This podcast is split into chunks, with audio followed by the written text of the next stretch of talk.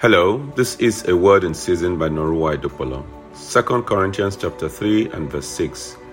He has made us competent as ministers of a new covenant, not of the letter, but of the Spirit. For the letter kills, but the Spirit gives life. When you read Luke chapter 10, verses 27 to 28, you will discover that the learned man actually got the answer right to the question that Jesus had asked him. He knew the letter, but he lacked the backing of the Spirit, and so the word was not profitable in his life.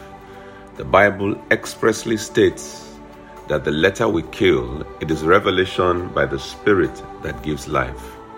There are many walking about with plenty of head knowledge, but lacking the Spirit of the Word. This explains why those that scored the highest in Christian religious study may not necessarily have lived a life that was pleasing to the Lord.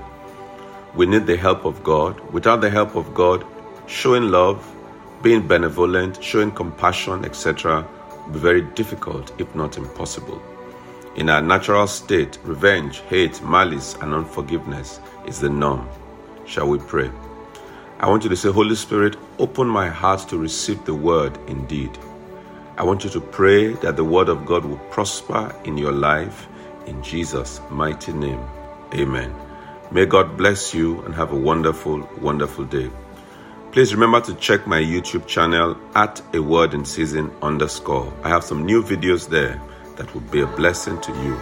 God bless you.